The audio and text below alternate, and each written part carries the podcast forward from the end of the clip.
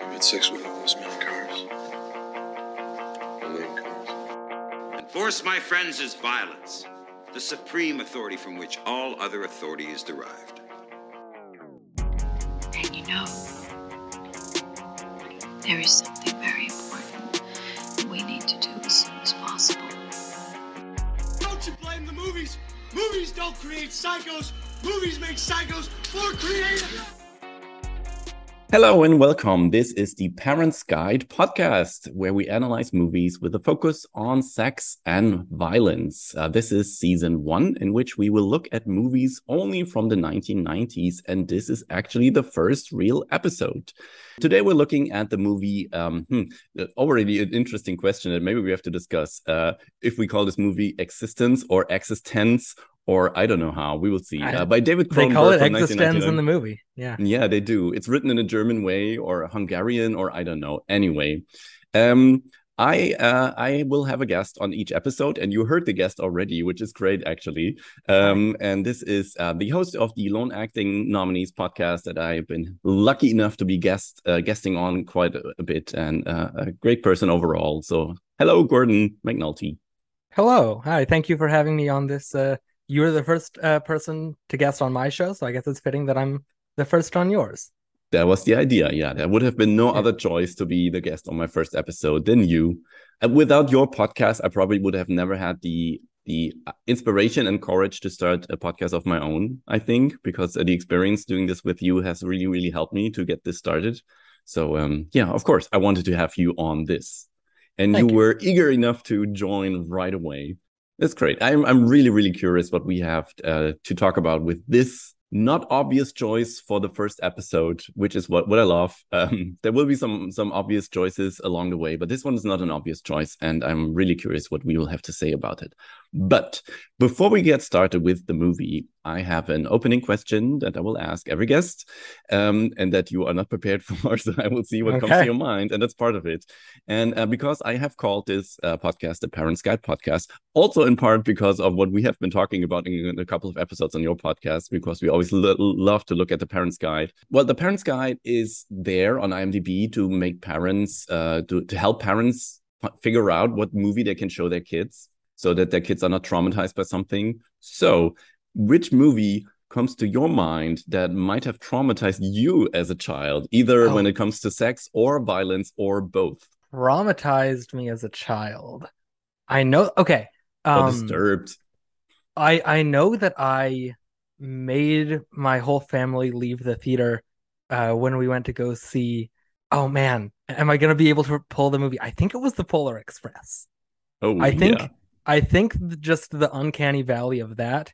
Uh, I I could be getting the wrong movie here though, because there's a, a few titles floating around in my head. Mm-hmm. I think also maybe I was freaked out by Corpse Bride when I saw that. That would, that would make sense, yeah. But I don't remember if I made us leave that. I know there's one, and I'm going to have to uh, check with my parents afterwards as to which one it was.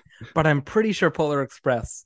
I I was so it has nothing to do with sex or violence. No, it doesn't. In this case, it doesn't. It, it did freak me out when I was a kid. I know there's probably a better, more fitting example for the prompt at hand, but that is like a movie where you thought, "Oh well, I, I'm not ready for this. I don't know what's happening here."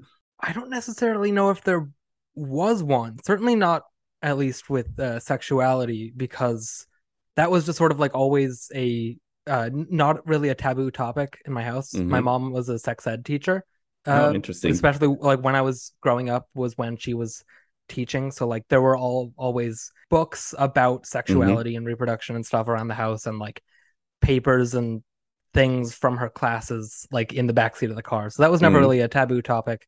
So I don't know if I, if I was ne- ever ne- necessarily traumatized by anything in that regard. But violence probably, but but it's very interesting what what you say about your mom is very interesting because I think the the chance for being traumatized by some sexual content in a movie it's much higher if you don't actually talk about sex with your children.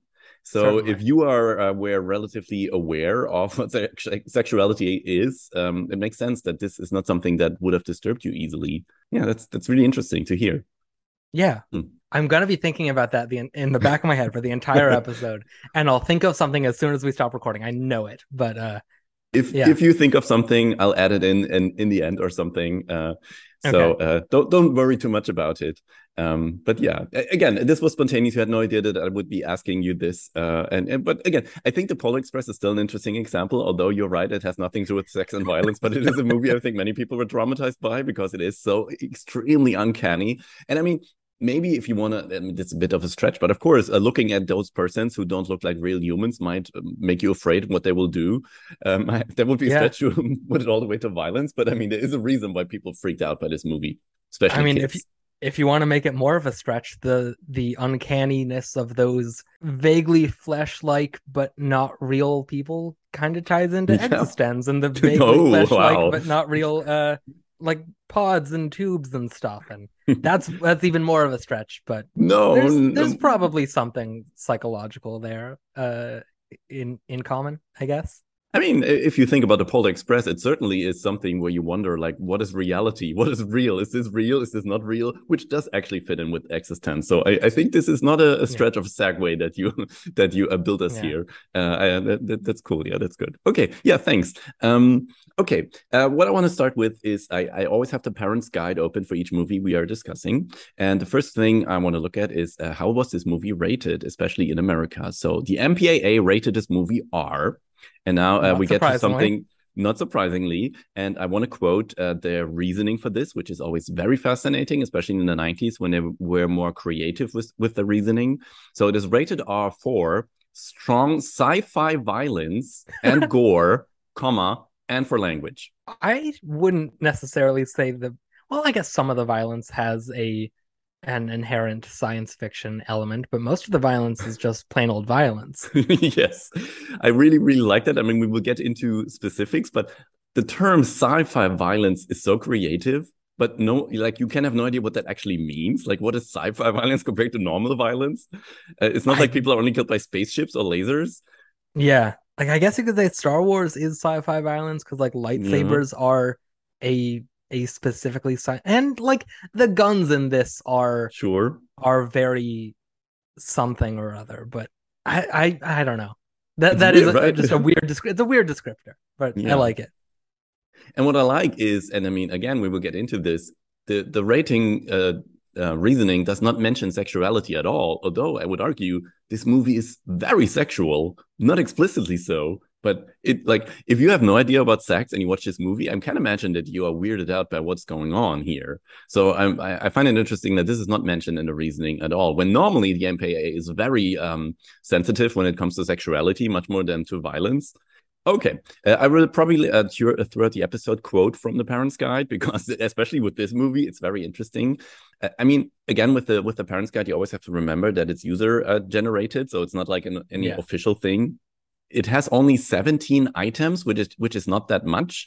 I have uh, other movies uh, on on the schedule that have more, more, more, more items, which are uh, I don't know aimed for kids. Which uh, then again makes sense because the Parents Guide is for parents, uh, and like parents probably don't think about too much if they want to show their kids eXistenZ. Yeah. Uh, again, we will we will get back to the parents' guide at one point or another. Uh, if we look at the ratings across the board, um, in some countries uh, it actually was rated 18. Uh, for example, in Spain or South Korea or Poland and Canada, no, only the home video rating. Oh, in some parts of Canada was rated 18, so that's the highest rating I could find. And, and the lowest rating I could find, and this will be um, a through line uh, in this show, is that it was rated 12 in France because France, as I have figured out already, normally does not care if their movies are violent or sexual. They sure don't. yeah, I'm I'm I'm I'm really curious to see which movie will actually be rated higher in France uh, that we will be discussing here, but uh, this is not the one. In Germany, it was rated 16, which is uh, relatively normal for a movie like that. That's not surprising. Yeah. Yes. Okay. I um oh, okay, then let's get into specifics and I have um yeah, well, two opening questions for you. And uh, the first one is what would you say is the most violent moment in this movie? Oh, I wrote so I, I took notes on this. I had a list of Mhm. sex, a list of violence, and a list of Mhm, sex cool. and violence. Mhm. Uh, and there there wasn't a lot for sex and violence. Like one of the things I have on there is just the presence of Willem Dafoe, who just feels like in general when he shows up in movies has a very sexual and very violent nature just inherent to his presence.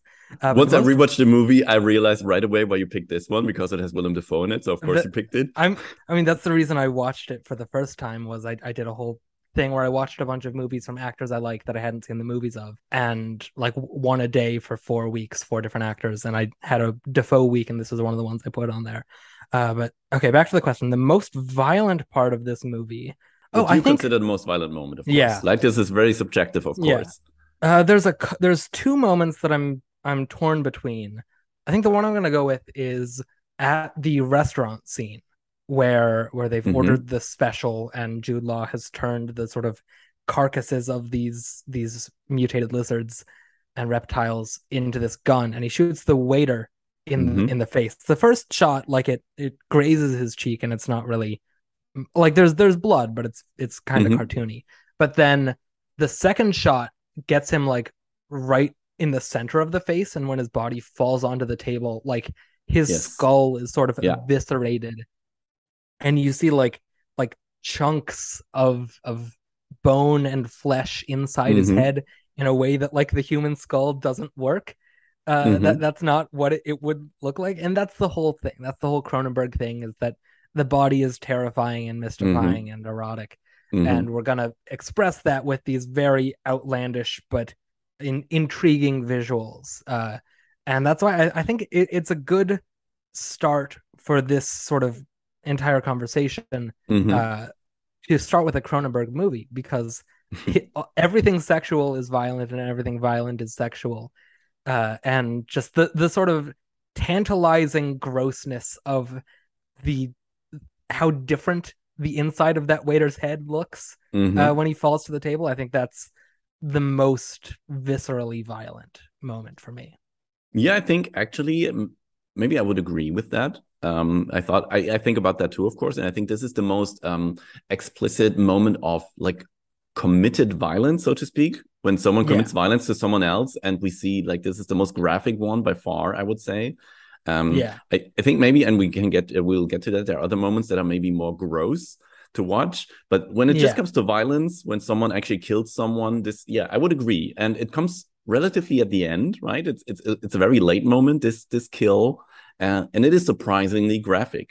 Um, also, I think because the first shot he he doesn't really react that much. He's just standing there, and it takes a while until the second shot comes, and then it just like explodes, and then we see him lying there again. Yeah, that, that is a violent moment. Um. It is also, I think, an interesting moment for our characters because before that happens, uh, Jude Law's character says, uh, before he creates this weapon, as you explained, from the food they have ordered, which is uh, weird enough, of course, right? Uh, Yeah. And kind of like blends all the ideas of organic weapons that uh, are seen throughout the movie. Suddenly, it all comes together, just like the weapon comes together suddenly. yeah, Um, and he says to Jennifer Jason Lee, I feel the urge to kill someone. And he has been like the one of the more peaceful characters in this film, like the one who's kind Yeah. of like doesn't want to commit violence. And I think this is what um maybe this is the reason why this uh this scene is so explicit in its violence, because it's more shocking to see it coming from him. yeah, yeah. He's very meek, timid, totally uh, like averse to all of the the sex and the violence and the pseudo sex and the pseudo violence, and then suddenly, and, and it's something that the the movie kind of toys with is whether that's Ted the the player Mhm. or Ted Right. the character that he's playing within eXistenZ, the video game. And that kind of connects to what I'm going to bring up for what I assume is your next question. But when he sort of points the gun at her and says, he repeats back the death to the demoness Allegra Geller, uh, and is like joking around about that. And as it turns out, maybe not joking around. And as it turns out, maybe he is joking around. There's so many layers. Uh, and it's very ambiguous. This movie Yes. is extremely ambiguous. right right up to the very literal last second um but yeah to see that change in him and to to not know whether that urge to kill is pre-programmed in the game or just ted feeling you know the the extreme free will of being in a video game uh and being surrounded by all these npcs that are at your mercy it it, it all ties back to that and how how quickly when a weapon is handed to him he feels the urge to uh, test it out. Interesting. Yeah, that's a very interesting point. This maybe will brings us to the maybe the deeper ideas of this movie, which is I think partly is again like the the the allure of violence, or also how video games, which are connected to violence just in general, right? When we think of video games, it's very normal that we think of violence. I would even argue that maybe video games in most cases are inherently violence, no matter how explicit they are, because they're so, often about defeating enemies, you know, taking out things, people, whatever, yeah. right? I mean, if if you want to be like extreme, you could say like Pac-Man, one of the original video games, is in a kind of way is violent, right? Because you have to be sure that you're not get killed by these monsters. Yeah, yeah. it's not very explicit, I'm, of course. Yeah, same with like Galaga and uh, all those like the like the alien fighters, and you're shooting at aliens. Yeah. like the earliest forms of arcade games were that, like yeah. excluding Pong, I guess. yeah, yeah, I guess Pong doesn't really fit in there. And yeah. I mean, I, have read that people see uh, eXistenZ as a movie that like warns of video game violence, which I think is is just too simplistic to for Cronenberg, as if he was someone to warn people of video game violence. I think that would be absurd yeah, no. to think that. Just like uh, I don't know, Videodrome is not about uh, that uh, TV, uh, watching TV or TV or movies is makes you violent. I like this. This is not how Cronenberg ticks. He's much too fascinated by violence himself to to yeah. be that simplistic. Dead Ringers is not uh a a warning against OBGYNs. no, or twins. Yeah. yeah. Dead Ringers, the the anti-twin creed uh that that uh Cronenberg is making. No, I mean I, it does say something about video games and violence for sure, right? Uh, and, yes. and there is like there are these these levels, and again, as you as you pointed out, right, there is this change in the character throughout the movie. Yeah, he's this weak, really passive, uh, character who's really averse to violence. And then in the end we have this scene that we just talked about where he says i have the urge to kill someone and then he kills someone. And he doesn't even seem to care that much. It's not like he he's shocked by what he did. He's just like well that's that's what i what i just did because that's what i wanted to do. All the way to the end where he is where we're on a different level of reality and he still is a, a violent person all of a sudden.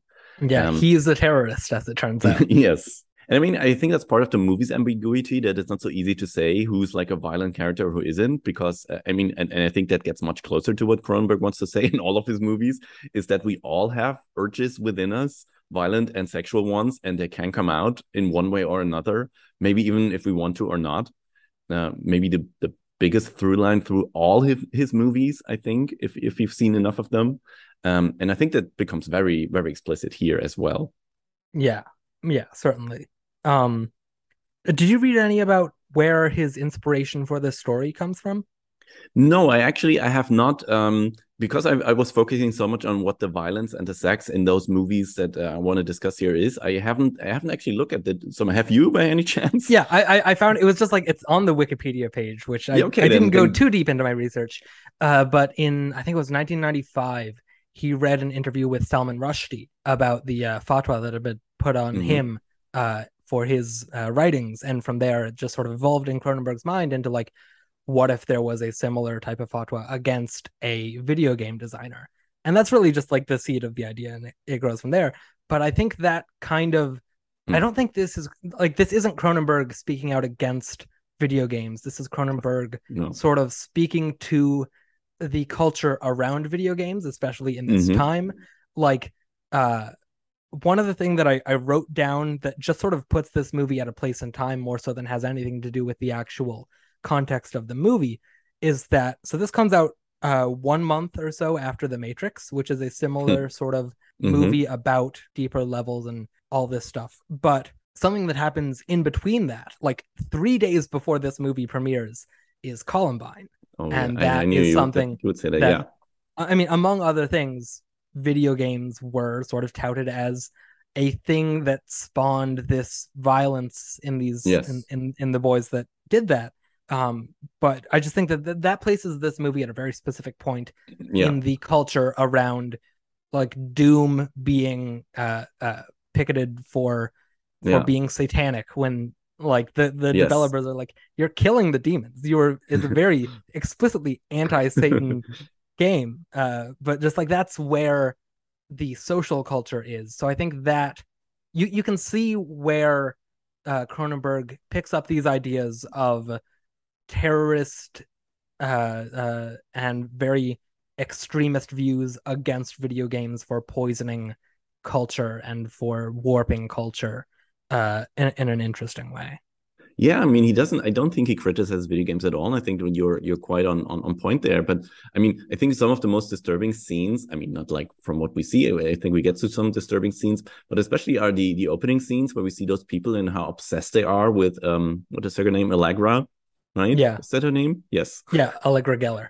Great, yes. name, great names throughout yes. this movie. Honestly. Yeah, definitely. Ted like, Pikul, Ye- yeah. Yevgeny Nourish. uh, Willem yeah, lots of just Gas uh, hungarian influences here which is one yes. of the weirdest languages ever so that it makes it a very interesting and very fitting for Cronenberg. but anyway uh, the way they are obsessed with her and the way they react to her has this uh, cult-like uh, mechanics right from the start and i think this is what where he's we can see much more criticism or a critical view maybe than with the actual gaming uh, ideas uh, all the way to the end, right? And and just the idea that there could be something like terrorism around video games, that people could be so distressed by the idea of someone uh, developing video games that uh, warp reality too much or something, uh, that this could lead to people being so obsessed that they want to commit actual violence is a very very interesting take that uh, well kind of got lost. I think maybe maybe Columbine was yeah. the reason because the the discussion around video game uh, violence uh, again switched completely uh, unfortunately, I would even argue. I think your Doom example is very interesting.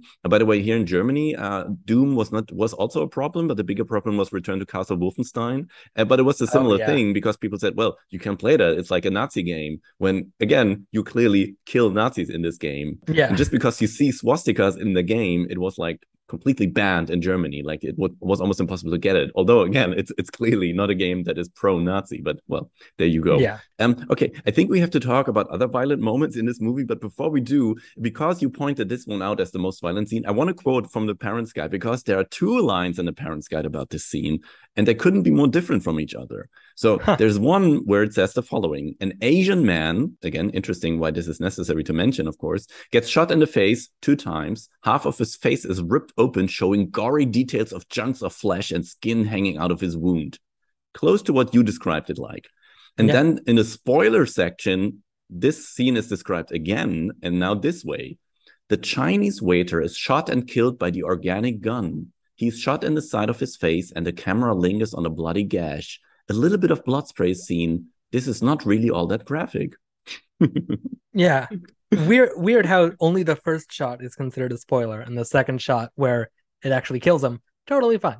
And how how both like it's so so contradictory, yeah. right? It's uh it's it's very interesting. That happens a lot in the parents guide for this movie, by the way. Yeah. Um, yeah. Oh, I mean, that happens in the parents guide for every movie. They are so non-curated it is it's pretty wild. Before we get uh, i think um, let's let's see are there any other violent moments that you think should uh, should be discussed before we move on to uh, sexuality? Oh there's a there's a bunch but the one that i i was toying with as maybe my answer to the question as well is at the very end uh or at least at the very end of the sort of eXistenZ arc right before the sort of coda at the end where uh ted is his porthole was infected and Allegra says she's closing it up and she yes. sort of injects something into it. And then at the end, when he holds her at gunpoint, reveals that he's been a terrorist this whole time. And she holds up the the injector and basically reveals, "Oh, I knew you were a terrorist. Uh, so hey, remember twist when I put that twist. thing in you?" And then she she presses the button, and his back just explodes. And there's like, yes, there's like blood and guts and stuff coming out of the back of him that it's pretty gnarly and and it does not shy away from showing that happened to him which is pretty gross and surprising right you just don't ex- expect someone to just explode this way or part of him yeah. only right i from think we back, would be more used inside. to Yes, we would be more used to someone exploding completely because that's what something we've seen more of in movies, but it's just a part of him explodes. As the parents guide says, uh, his lower back blows open in a rain of blood spatter. Yes, yeah. Uh, that is kind of surprising and shocking. I mean, even more um, because it's one of our main characters. By the way, yeah. same here. In the spoiler section, this scene is described in the following way. There is a scene where one character's back is blown off slash out. It's surprisingly not too graphic, since it's dark. I mean, you don't see it happen on the actual contact of his back because he's wearing clothes, but like yes, you see yes. the stuff fly out of him. Also, I I think this also kind of again blurs the lines between the sex and violence of it. But one of the mm-hmm. reasons it's so visceral is that it's happening from internally and it's happening Yes. out of the back. Yes. And usually, like if there's ever a scene in a movie where someone has an explosive inside of them and it goes off and they explode, it's from the front because it's usually Yes. ingested through the mouth and it's in their stomach. Uh, and there's really only, unless you're in this movie where there's a second porthole right uh, on the on your lower back, there's only one hole in your back, and it's your Yes. butt. And yes, a lot of movies shy away from putting anything in there. Uh, and that's not this one. yeah, no, this movie is all about anal sex. And, Yes. uh, I mean, Yes. it- almost explicitly about anal sex, but like to see him explode from the back from something internal is not really something you see at all ever yes, in movies. So it is just sort of jarring on that level because you don't see that. And the movie does. The movie shows you it because I mean, when you have another hole down there, uh you you want to see what you can do and sometimes what you can do is put an explosive in. yes. Again, this uh, we'll, we'll get to the sexuality part where we can discuss uh, uh all of this uh hole, these holes in, in detail as the movie likes to do. Um, I think there is at, at least I, I would say argue uh, there's some violence uh, we we have to take a look at first, and I think maybe Oh the yeah, there's still more. the most explicit violence I would argue is actually not the violence committed to people, but to devices and animals.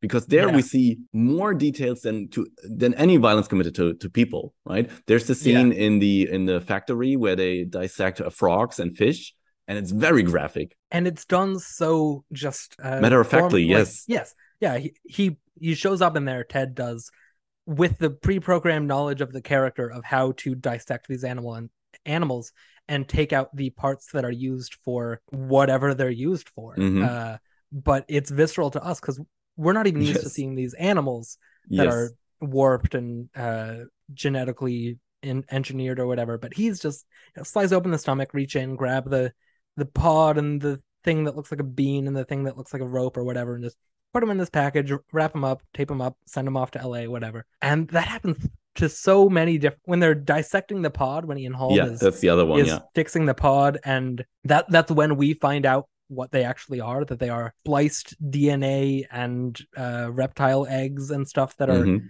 grown specifically for the purpose of being gaming devices. The movie has has a like i kept going back like is this violence? Is this sex? Is it both? Because it's all about these very biological fleshy Mhm. things that are being violenced upon uh every time we find out something has bones that we didn't know had bones every time yes. something moves when we didn't think it could move or when they they burn the the diseased pod and spores come out of it when he slices open the the Mhm. connecting tube and the blood starts spray everything cronenberg is so good at giving you a thing making you wonder how it works and then showing you in extreme detail how it works Yes.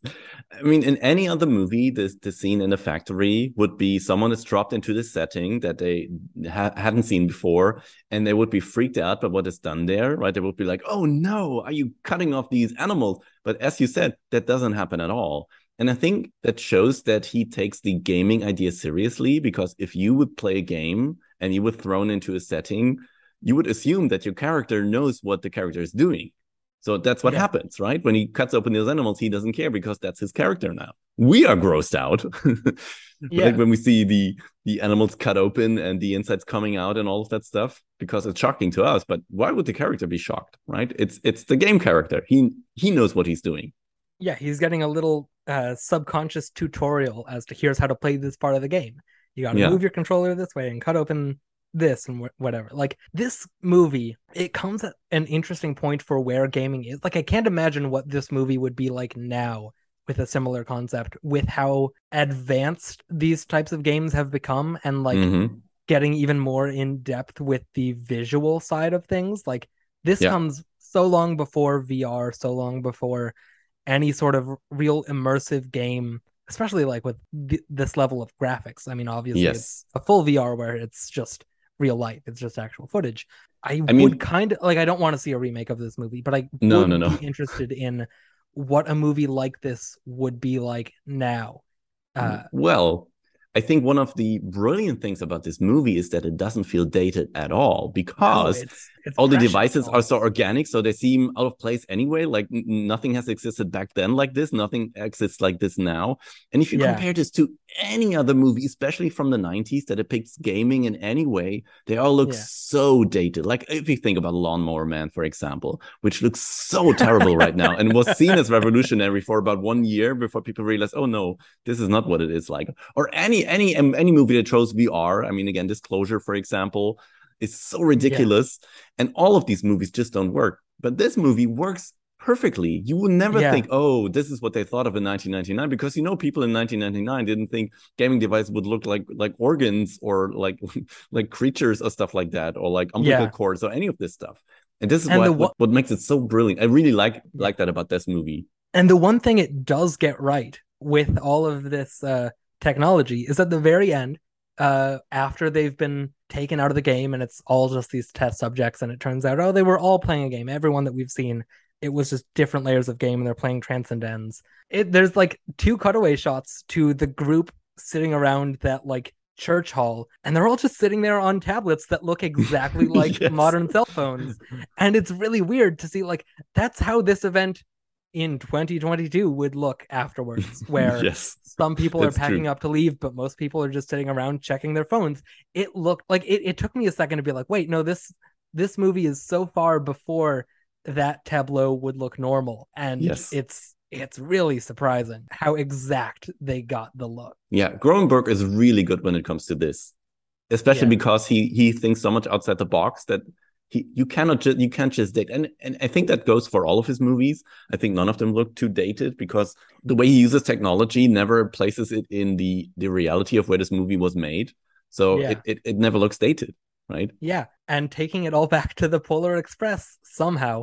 Nothing is uncanny valley because one, it's all physically there. It's all actual prosthetics and physical prop work. And two, like you were saying, it's so outside of the realm of reality. It's so far removed from the potential for an uncanny valley that like nothing's going to look dated because nothing looks like the Brundlefly. Nothing looks like Mhm. Naked Lunch. Nothing Mhm. looks like eXistenZ. So there's there's nothing that we can subconsciously compare it to to be like, oh well, this pales in comparison to X that looks more realistic because there's no version of that that we can Yeah, subliminally exactly. uh, connect it back to.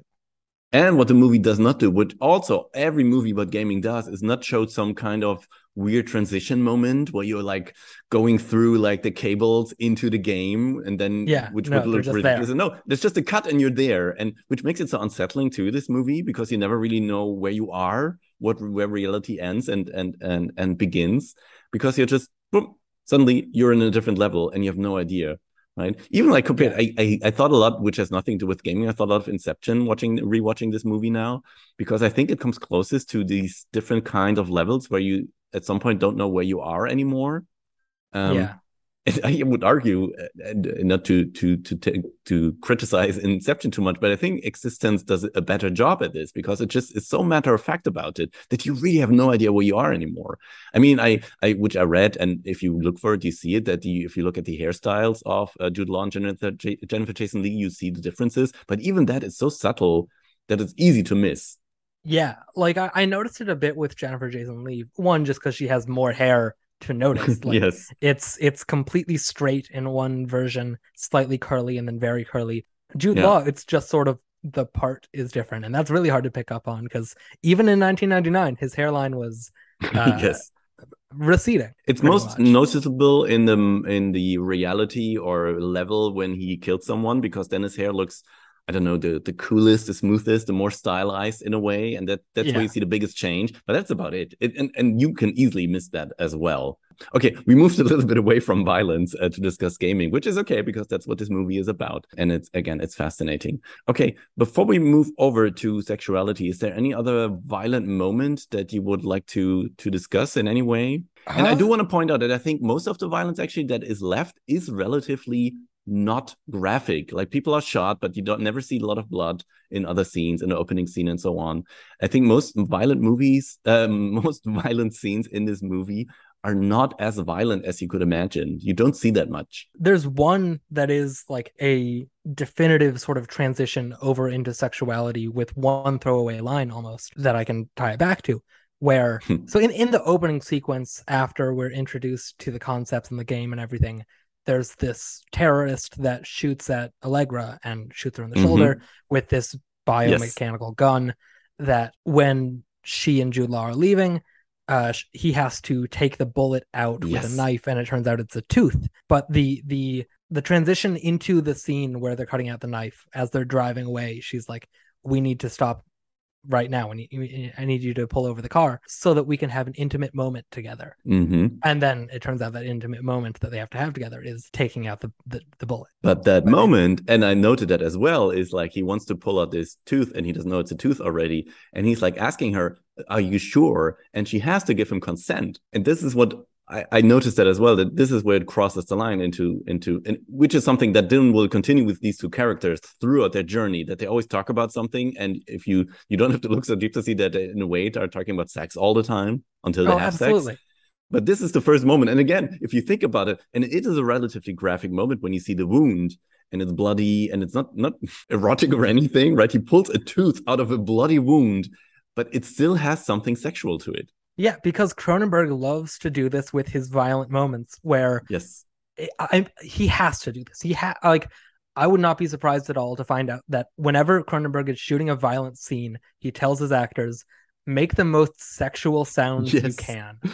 because she has this little gasp, she has this moan. There's the point Yeah. where uh Jude Law when he gets the port put in put into him, the first one by uh, Willem Dafoe, Yes. uh he has a little gasp when Mhm. he uh, falls forward onto the chair and again it's all about Yeah. it's all it, i mean i'll i'll talk about it in just a second but like all of the sounds of people being hurt or experiencing violence in this movie are sexual sounds and like that's kind of true in general because they're both very Mhm. visceral Yeah. physical experiences but like cronenberg sort of ups that ante ever so slightly in his movies where like no ju- Yeah. just make sex noises don't act like you're being hurt act like this is the most erotic thing you've ever felt and we'll just we'll just pretend it's a violent sound I mean, I don't want to get into it too much because I hope that maybe at some point I'll do an ep- episode on it. But I have been kind of obsessed with Crash in the last couple of weeks, ever since I rewatched it for the first time in like 20, no, not 20 years. It's not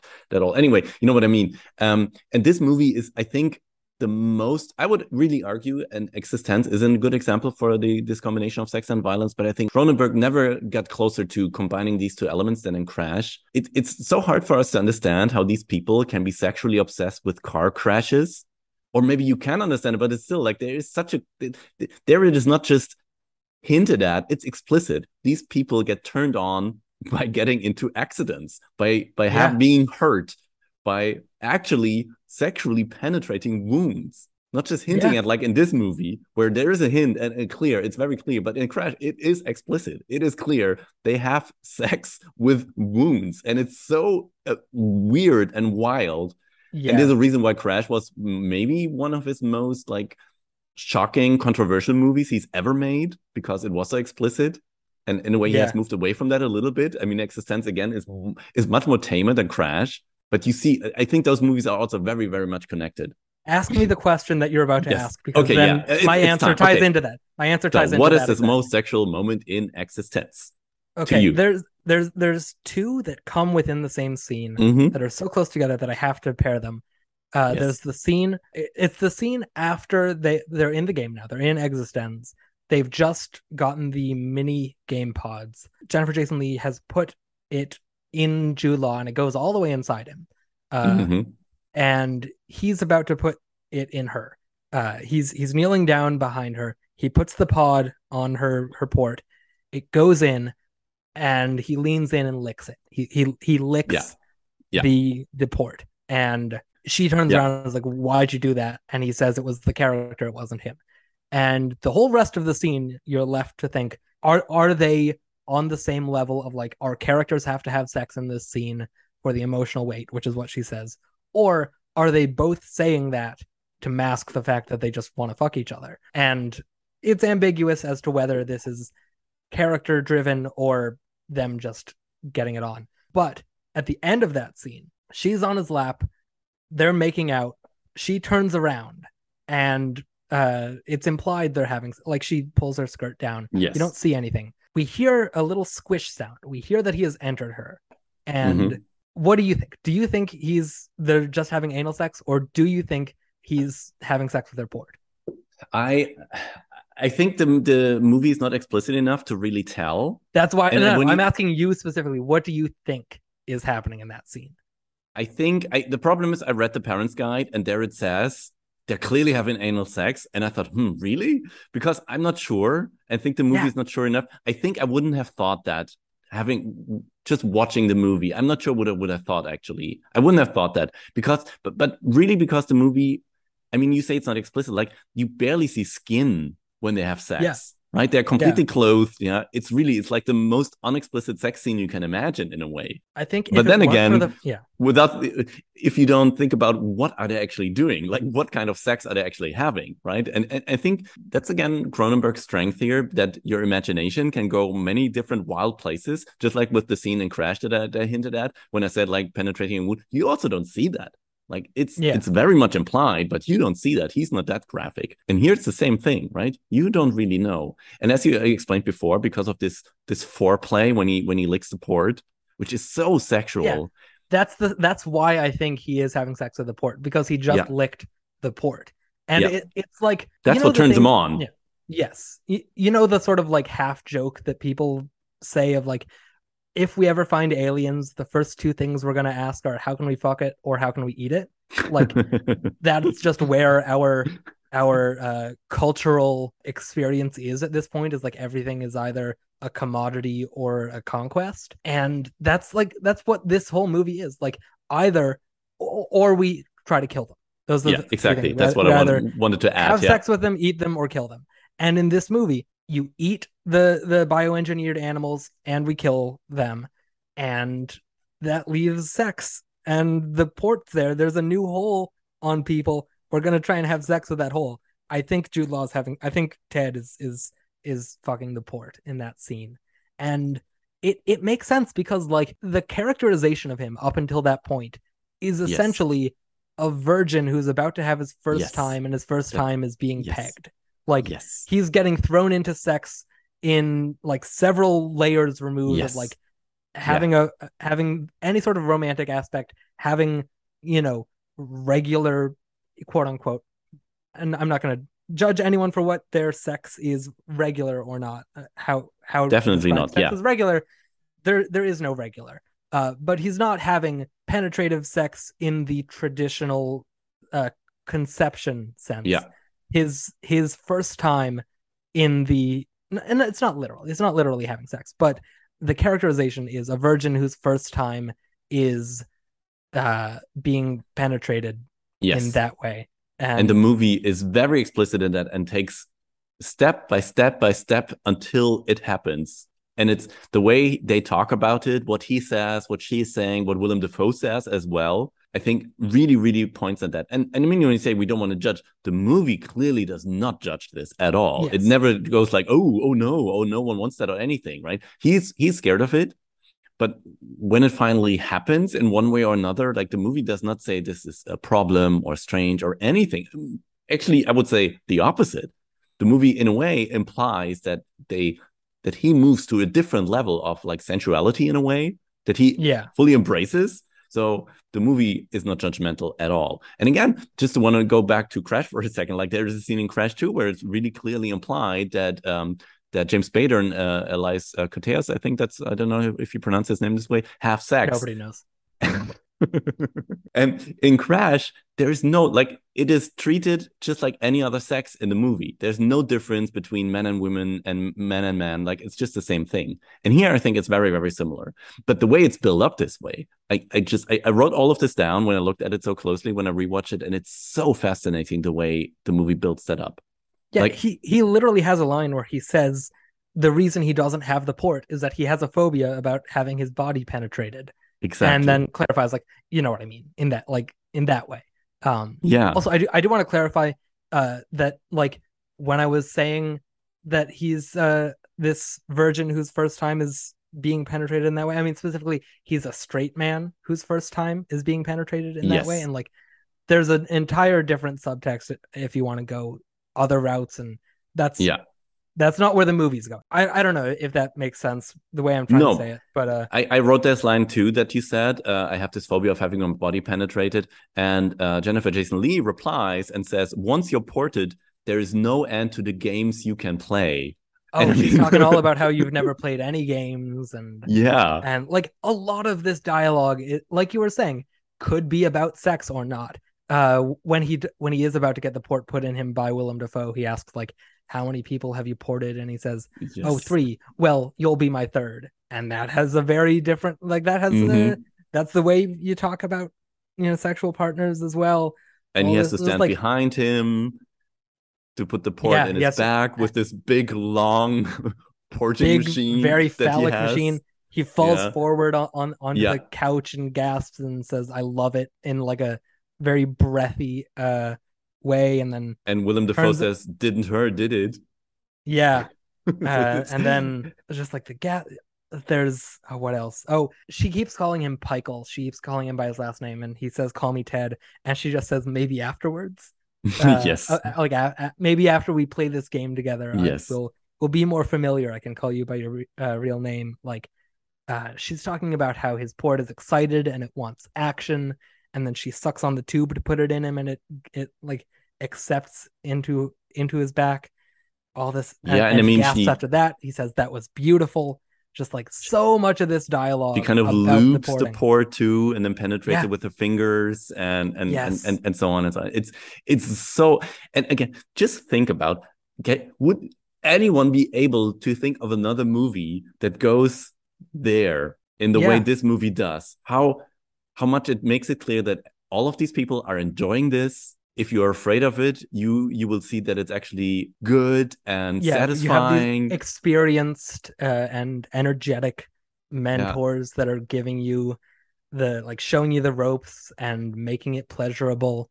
Uh, and I, I, man, it's it's kind of pegging propaganda. oh, it's the way the absolutely movie pegging. plays. This movie's about pegging. This movie's about pegging. If we haven't made And it I- clear, this movie's about pegging. I love that. I love that the Yeah. movie does that. That a movie about supposedly gaming and virtual reality is basically a metaphor for pegging. I mean, Yeah. it- it's in an its own category with no other movie next to it.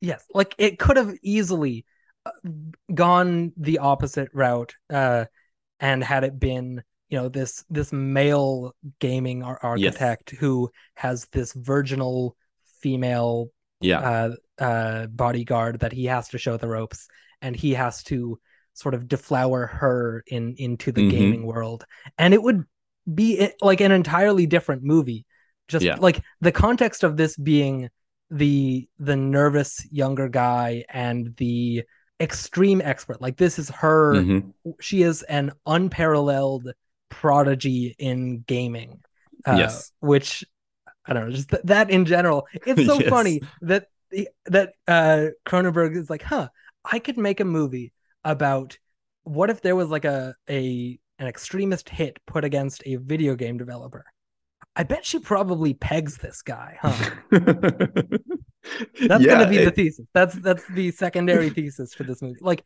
that's i love because it's Cronenberg, he, takes got this movie made based on that, right? I mean, people had to pay money for this and everything. Like he got all the actors. It's a it's a great movie. And again, we we I, we said it before, but it's in 1999, right? You could imagine Yeah. a movie today where people actually talk about these themes because we're much more open when it comes to to things like that, right? As a society. But in 1999, I'm not sure people even would know what pegging is, like in general.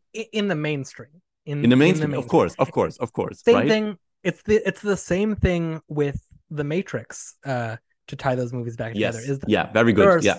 there are so many little like winking nods to the bdsm subculture that the wachowskis were very entrenched in to that time that like nowadays and, and also the the trans imagery in that movie in are sort of uh dichotomous the the trans because th- th- they were in a lot of queer uh, uh underground cultures uh Yeah. together and that has a lot of influence on that movie that just in the mainstream were was not picked up on at large. No, Uh, not at all.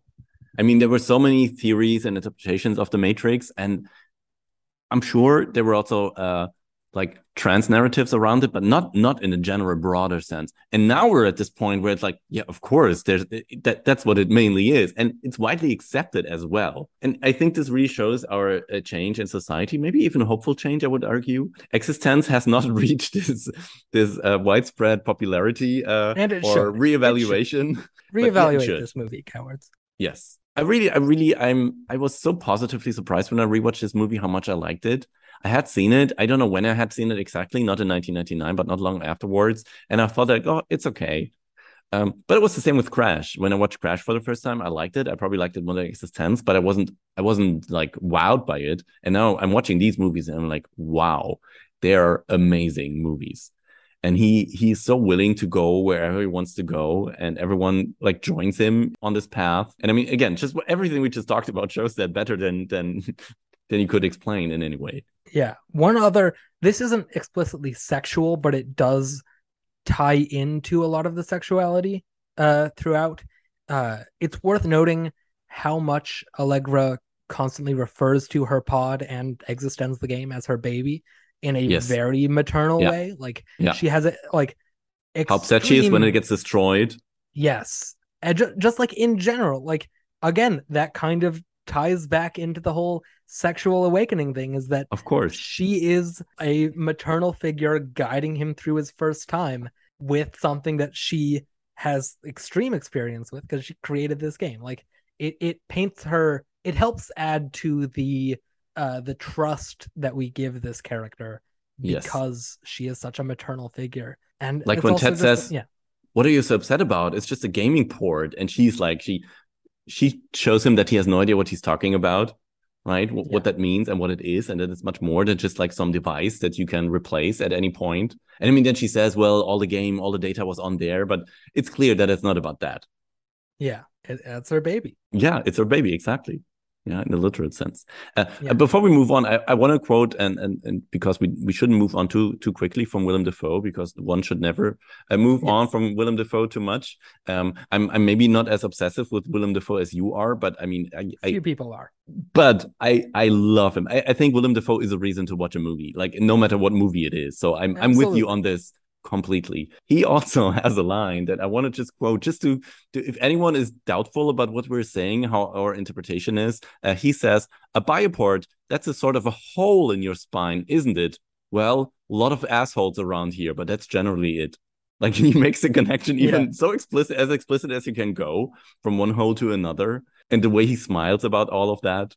Yeah. Like he enjoys all of this so much doing that. There- I whenever you end up going on to other seasons and other decades and stuff, and however long this project goes, I'm curious if there's going to be another actor that shows up on this show more often than Willem Dafoe. Because just like off the top of my head, you have Antichrist, you have Body of Evidence, which is a bad movie, but it certainly fits both. Mhm. Uh, you have Light Sleeper. You have uh, even the Last Temptation of Christ fits because I mean, I, yeah, I don't know. Just you can you can I make mean, that movie fit this. Like you've discussed it already, but of course, Wild at Heart, right? Is Wild also at Heart. there. Yeah. He's such a an, an exemplification of sex and violence in one character. The way Yeah. he's so disgustingly sexual and violent at the same time, no one could do that better than Willem Dafoe. I think he's such a wonderfully sexual person. The way he portrays his characters, like you see him and you think of sex, no matter what it is. You don't know where it's going. You don't know what it is, but you're like, well, that, sex. That that's Yeah. like, and uh, Yeah. I, I love that I mean, about him. Yes, the Lighthouse. You could absolutely Of course, yes, of course.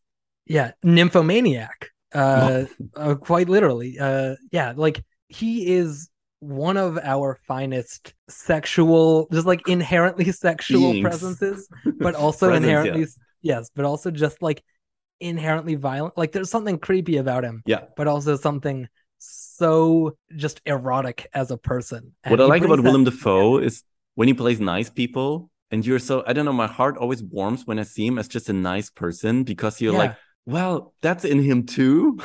Yes, like because you, like you can you accept watch him as violent and interviews with him. sexual. but when he's just so soft and and emotional and that's i think that's one of the reasons why i love the florida project so much Yes. and his his role in it because that that's so perfect you you you love him so much as this soft good-hearted person Yeah. You watch any interview with him, you yeah hear him talk about his yes like how dedicated of an actor he is to just like really getting at all his characters. He seems to be that kind of person in real life. Yeah, he's there's a reason he's one of my favorites. There's a reason. Yeah he him. is he's one of the best easily Yeah. and he is in this movie he's great in this movie as well uh, i would argue Yeah.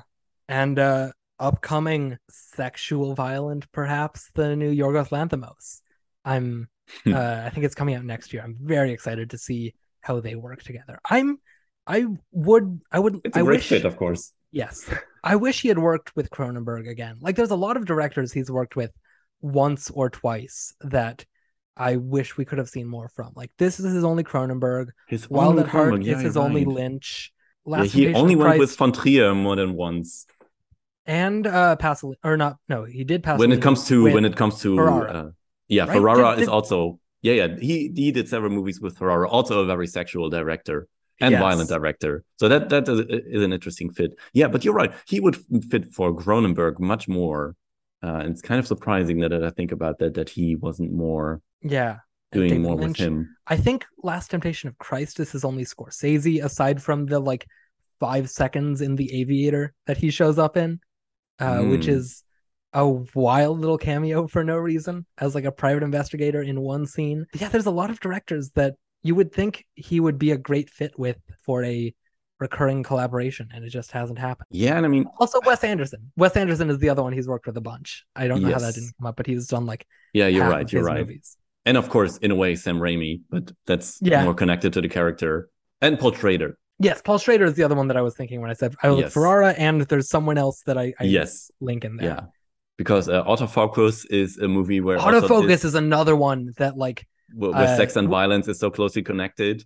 whenever you do the 2000s, I I want to talk about autofocus. Autofocus I is, am is staking my claim. That movie Yes. is so good, Yeah, it is underappreciated. I would argue.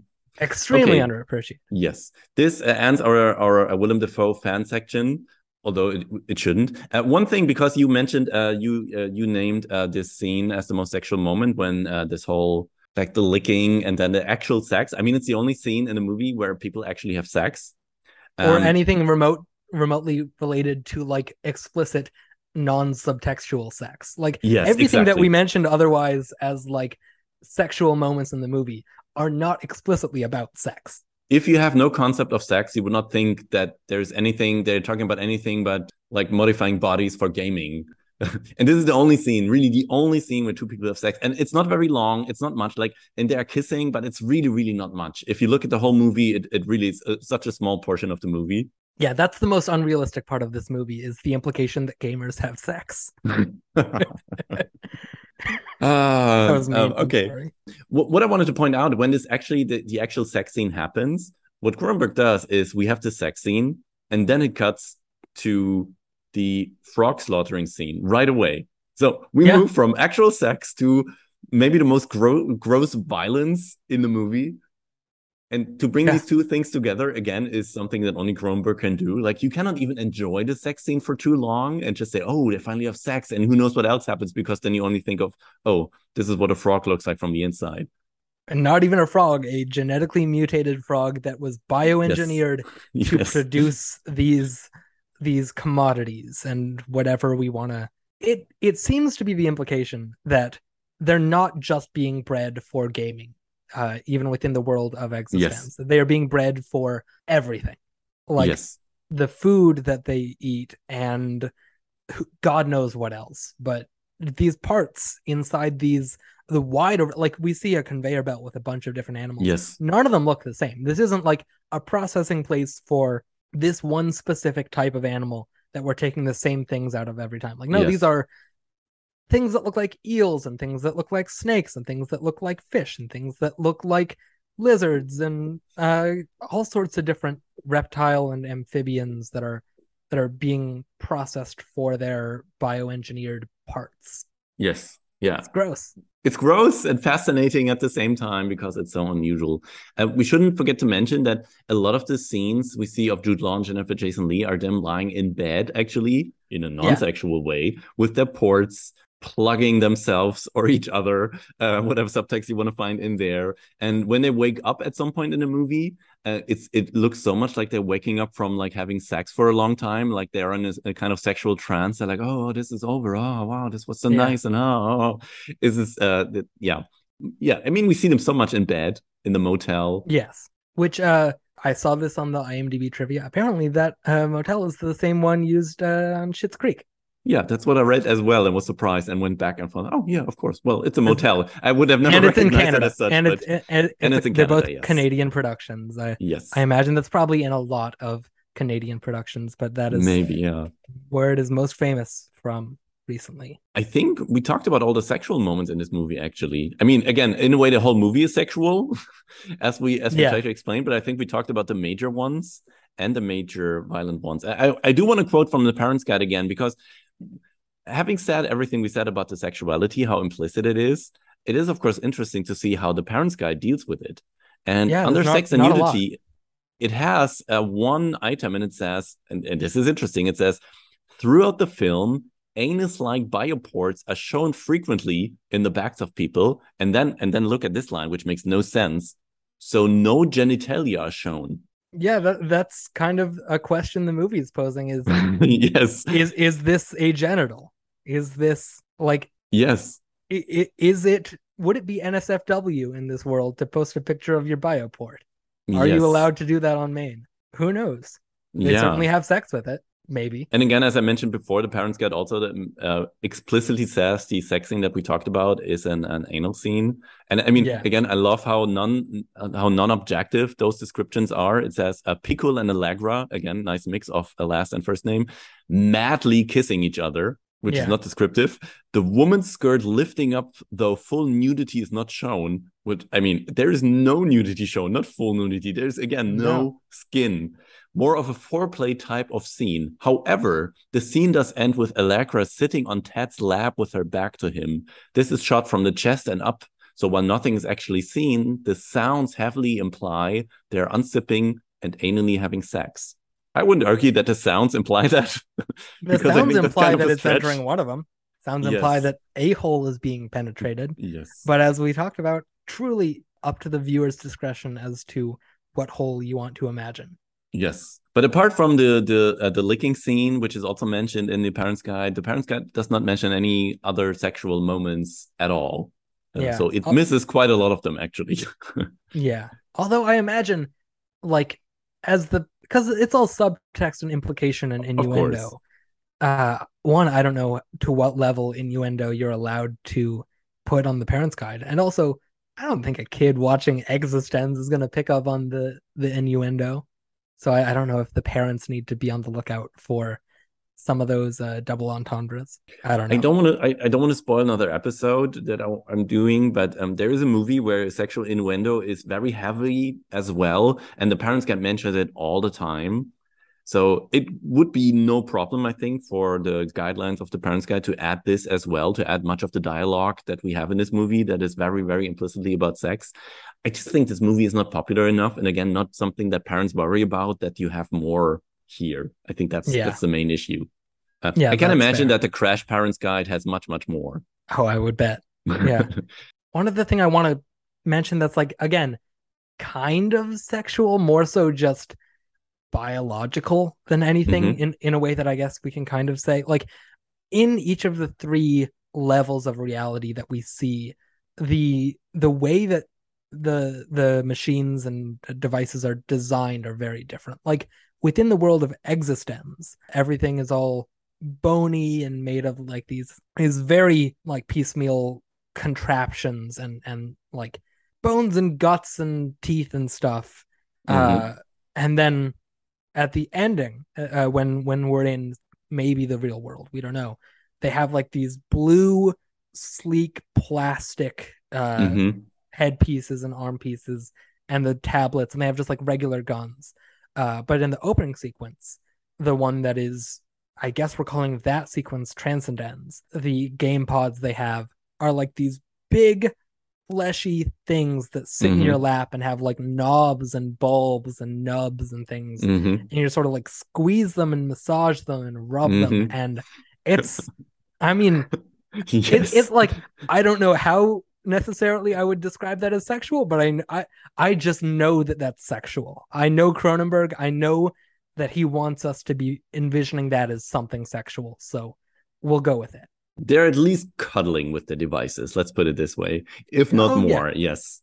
yeah Yeah, Yeah, eh, and- you're right. also- you're right. yeah. That's oh no just like those are the same ones that we see when when like you were saying when they're on the bed and it's plugged Yes. in that's the, the pod that allegra carries with her is yeah, this big thing that's like also kind of a baby as the movie's putting it like that that's her baby but also it's this like knobby fleshy bulb that you massage and you plug into your knot butt and it shows you a whole new world of experience and yes. there, there's multiple different metaphors being used by that thing but one of them is sexual at the very least for sure. So I think we uh, have discussed all the uh, major sexual and violent moments in this movie, uh, which uh, brings us actually to our um, well final two final sections that I have prepared. Um, the first one is another question I want to ask everyone, which is very interesting here. And that is, could you imagine this movie have a different rating? Meaning, could you imagine this movie being more explicit to have like an like an NC-17 or something, or less explicit to have a a lower rating by any chance? Can you imagine that? do you mean like the movie as it exists now to get a different rating or a version of the movie that would fit? I mean, it. I, I would say in this case, it would only be possible if you change a lot, right? I think Yeah. it would be hard to make this movie to cut so much from this movie that it would not be R because then you wouldn't understand anything. Yeah.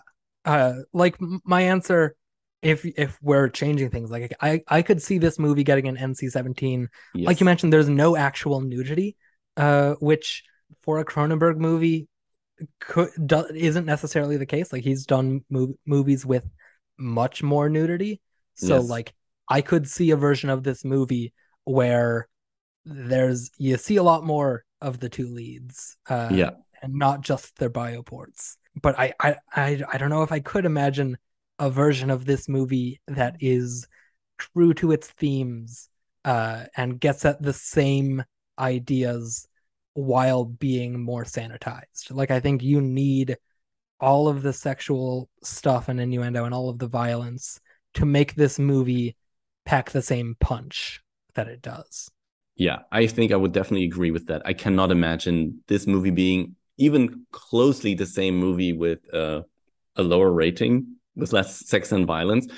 Again, as you said, it would be easy to to imagine this movie to be more explicit.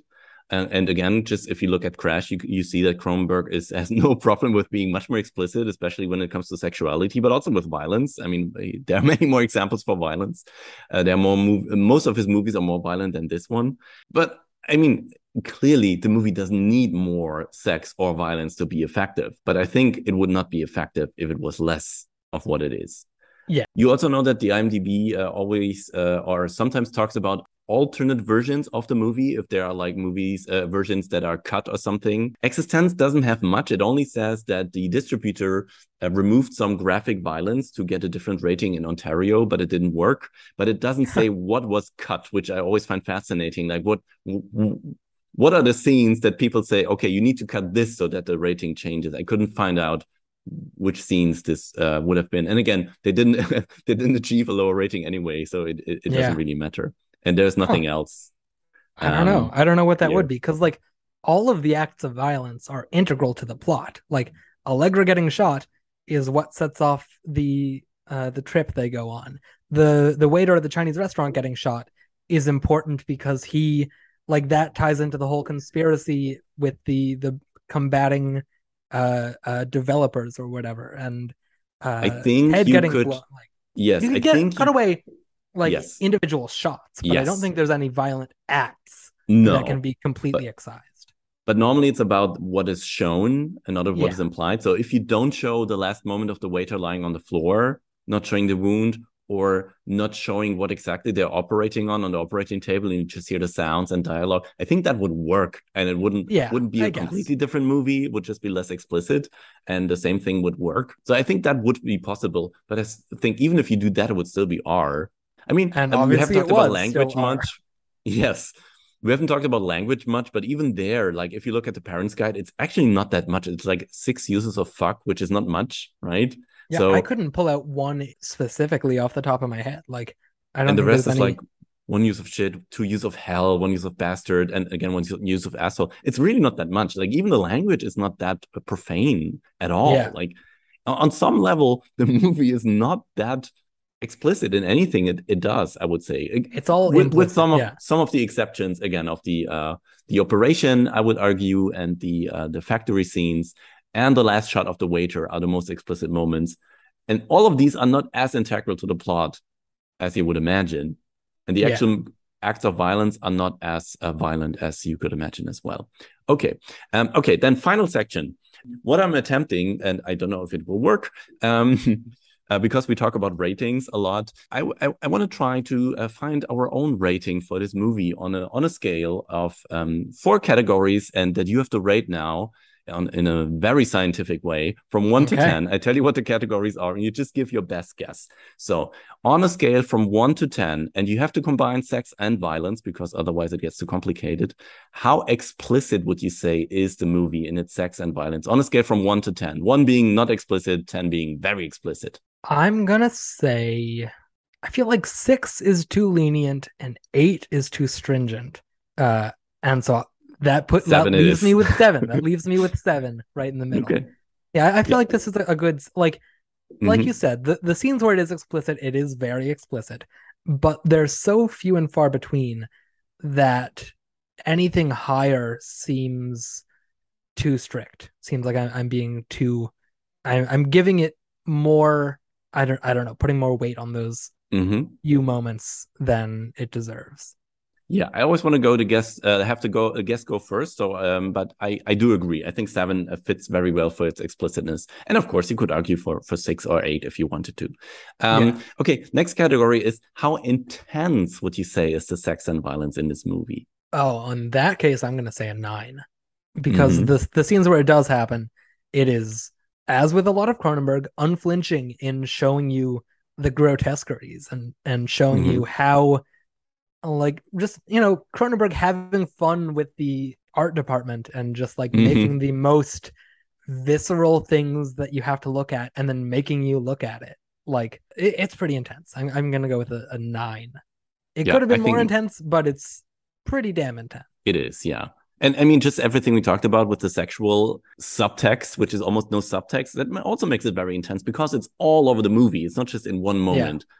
Like again, the it, the movie leads to the character, uh, Jude Law's character, to embrace his new sexuality or whatever you want to call it, or his kink. Or I don't know. I mean, you can call whatever you want, but I mean, this is so much there that I think makes this movie also very intense. Okay, and uh, the next one, well, uh, this is a movie where this category uh, is m- maybe too too uh, obvious. How much would you say is the sex and violence connected to the themes of the movie?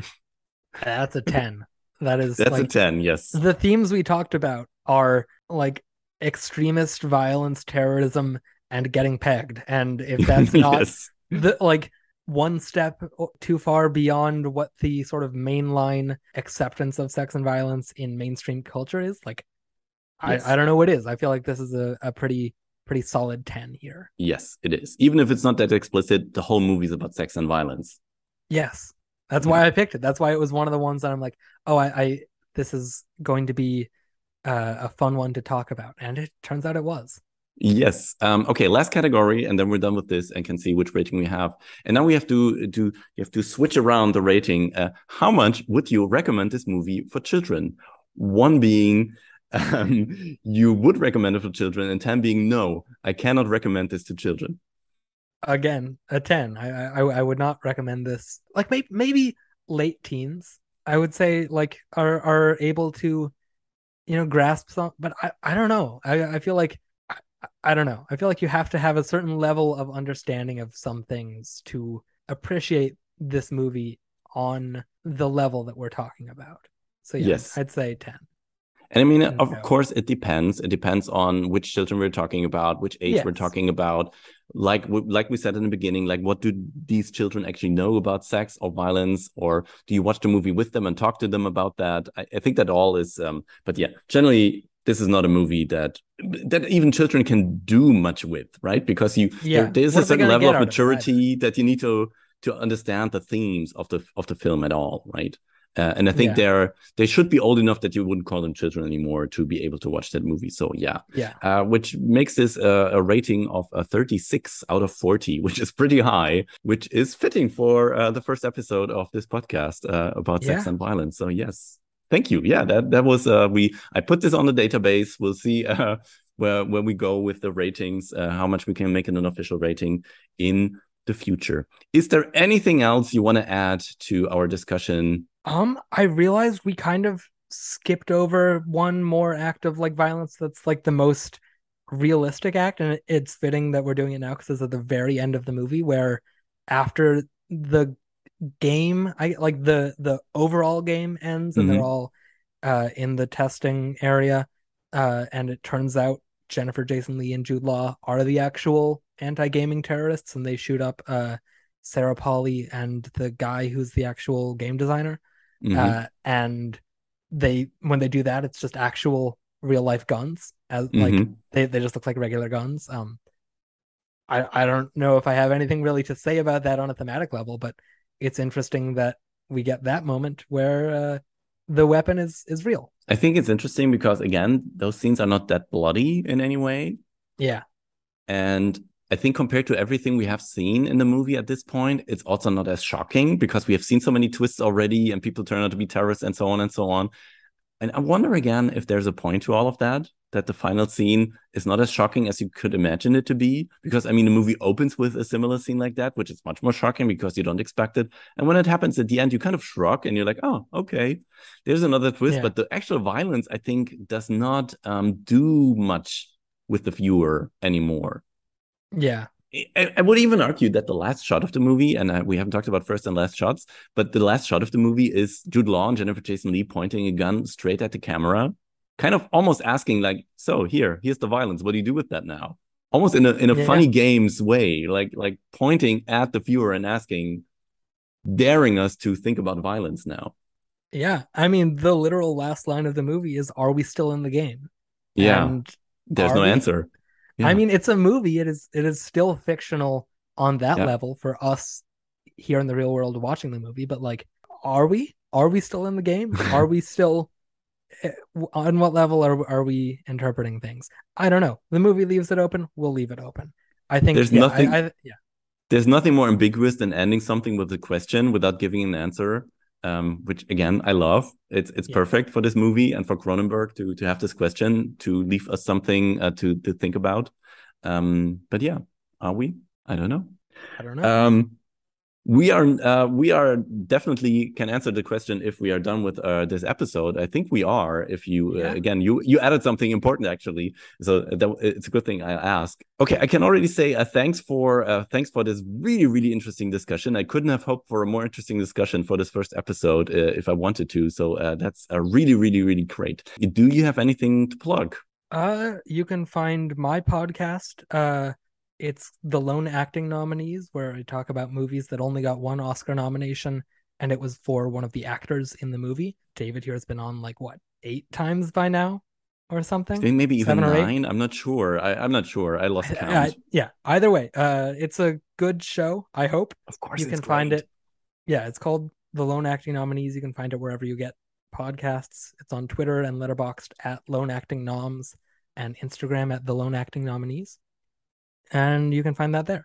Yeah, Yeah, of course. Also recommended by me. It's a great podcast. Uh, and I'm we haven't talked about awards at all in this episode because this is not what this is about. but it was unusual not to talk about awards uh, with you. Again, Yeah. thanks for uh, for being here. Uh, I hope you return at some point. That would be great. I would love And, to. um, I uh we've talked about already a couple different movies that I want to come back on and talk about. Uh so hopefully I will be on to talk about some of those at some point. Yes. And unless you think of the movie that you couldn't think of at the beginning of this episode, this makes it the end of this episode. Uh, and then I can say, well, goodbye. See you next week or hear you next week. You've never played any game. Look, I've been dying to play your games, but I have this phobia about having my body penetrated.